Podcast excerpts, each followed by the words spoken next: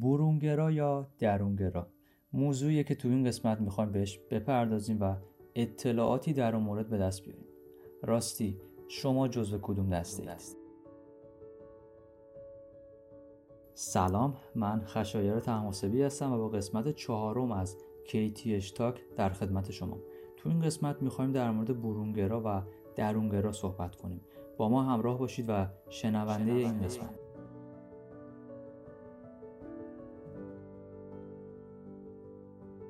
برونگرایی و درونگرایی یک صفت شخصیتیه و یک بود در نظریه شناخت انسان هاست. این دیدگاهیه که توسط کارل یونگ در سال 1920 عمومیت و محبوبیت یافته.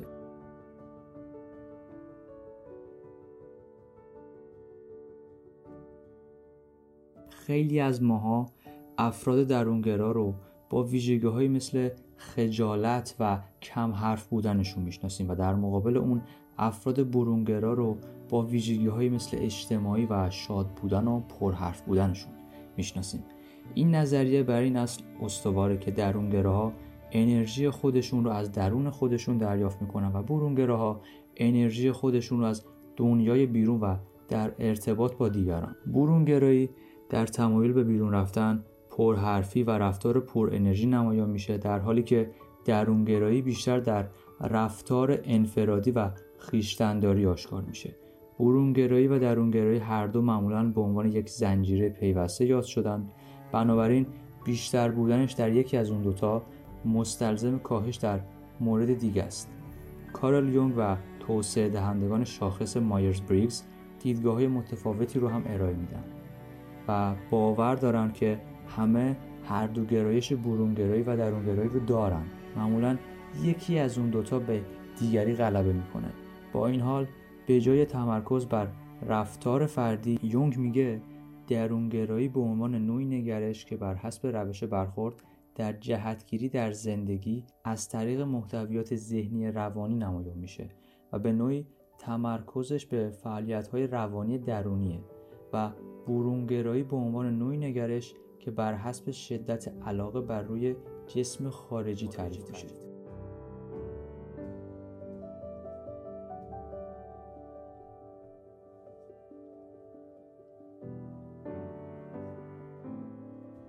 حالا تو این بخش این دو رو می‌خوایم از هم تفکیک کنیم و یه مقدار راجبش حرف بزنیم.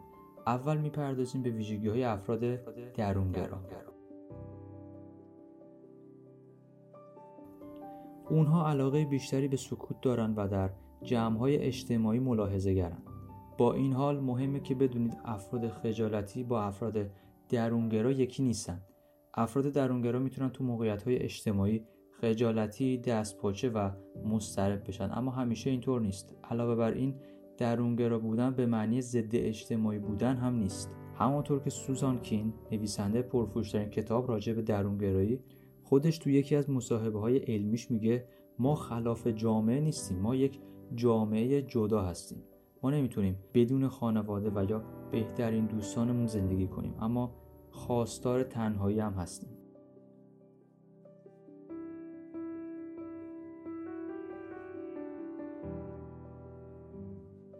بعضی از روانشناسا تصمیم به این گرفتن که درونگراها رو هم تفکیک کنن و اونها رو در چهار نوع بیان کردن یک درونگراهای اجتماعی. دو درونگراهای فکری. سه درونگراهای مسترب و چهار درونگراهای مهار شده و محدود شده. تو این نظریه درونگرای اجتماعی کسیه که وقت خودش رو به تنهایی و یا بودن توی گروه اجتماعی کوچیک ترجیح میده. درونگرای فکری تمایل داره درونگرا باشه و فکر کنه. درونگرای مسترب کسی که در موقعیت های اجتماعی خجالتی و عصبیه و در مورد آخر درونگرای مهار شده و محدود شده به دنبال هیجان نیست و به اون تمایلی هم نداره و فعالیت های آروم رو ترجیح میده.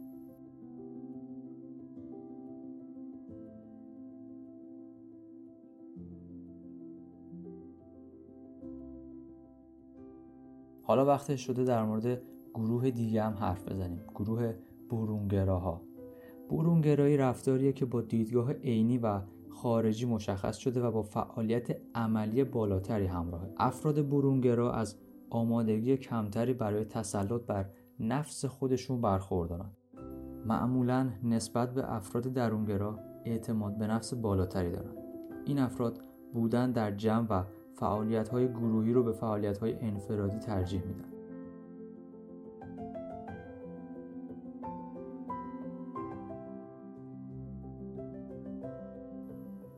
بعضی از خصوصیات افراد برونگرا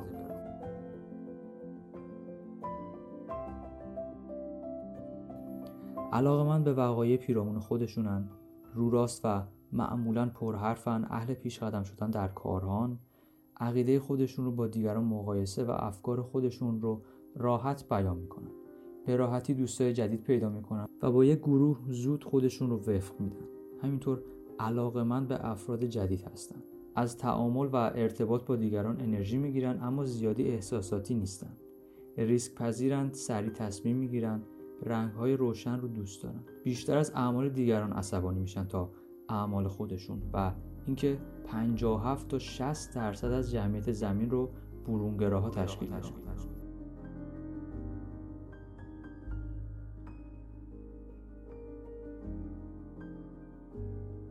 بهتره که درونگرا باشیم یا برونگرا؟ این سوالیه که تو بخش آخر این قسمت به اون می‌پردازیم. روانشناسا بیان کردن که برونگرا بودن با احساسات مثبت در ارتباطه. یعنی کسانی که بیشتر برونگرا هستند تمایل بیشتری به شادی نسبت به درونگراها دارند. روانشناسانی که این سوال رو مطالعه و بررسی کردن متوجه شدن که اکثر برونگراها بیشتر از درونگراها حسای مثبت رو تجربه می‌کنن با این حال محققان شواهدی رو هم دریافت کردند که در واقع درونگراهای خوشحال هم وجود داره سوزان کین نویسنده کتاب پرفروش آرام گفته قدرت درونگراها به این اشاره داره که در جامعه آمریکا درونگرایی اغلب به عنوان یک چیز خوب به نظر می‌رسه. برای مثال همکاری با دیگران در محل کار و یا کلاس درس اغلب کار کردن گروهی رو تشویق می‌کنه و فعالیتیه که به طور طبیعی باعث برونگرایی میشه.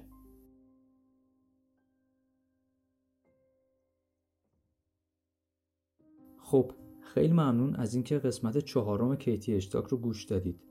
الان نوبت اینه که مثل همیشه یک کتاب در مورد موضوعی که حرف زدیم رو معرفی کنیم. اسم کتاب قدرت سکوته که نویسنده اون خانم سوزان کین هست. این کتاب 373 صفحه داره و بحث اون در مورد دنیای بزرگ درونگرا هست در سایت چطور که به معرفی این کتاب پرداخته نوشته شده درونگراها در جامعه ای زندگی می کنند که پیوسته به دنبال پرورش برونگراهاست و برونگرایی رو به عنوان یک استاندارد تعریف می کنند.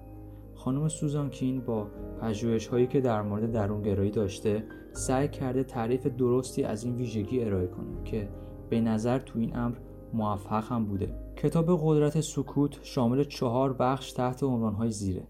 برونگرایی ایدئال. بیولوژی شما خود شما. آیا همه فرهنگ ها برونگرایی ایدئال دارند؟ و مورد آخر این که چگونه دوست بداریم چگونه کار کنیم.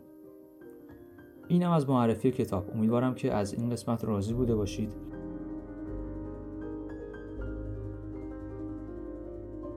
کانال تلگرام و پیج اینستاگرام ما رو هم دنبال کنید. ادساین KTH underline talk.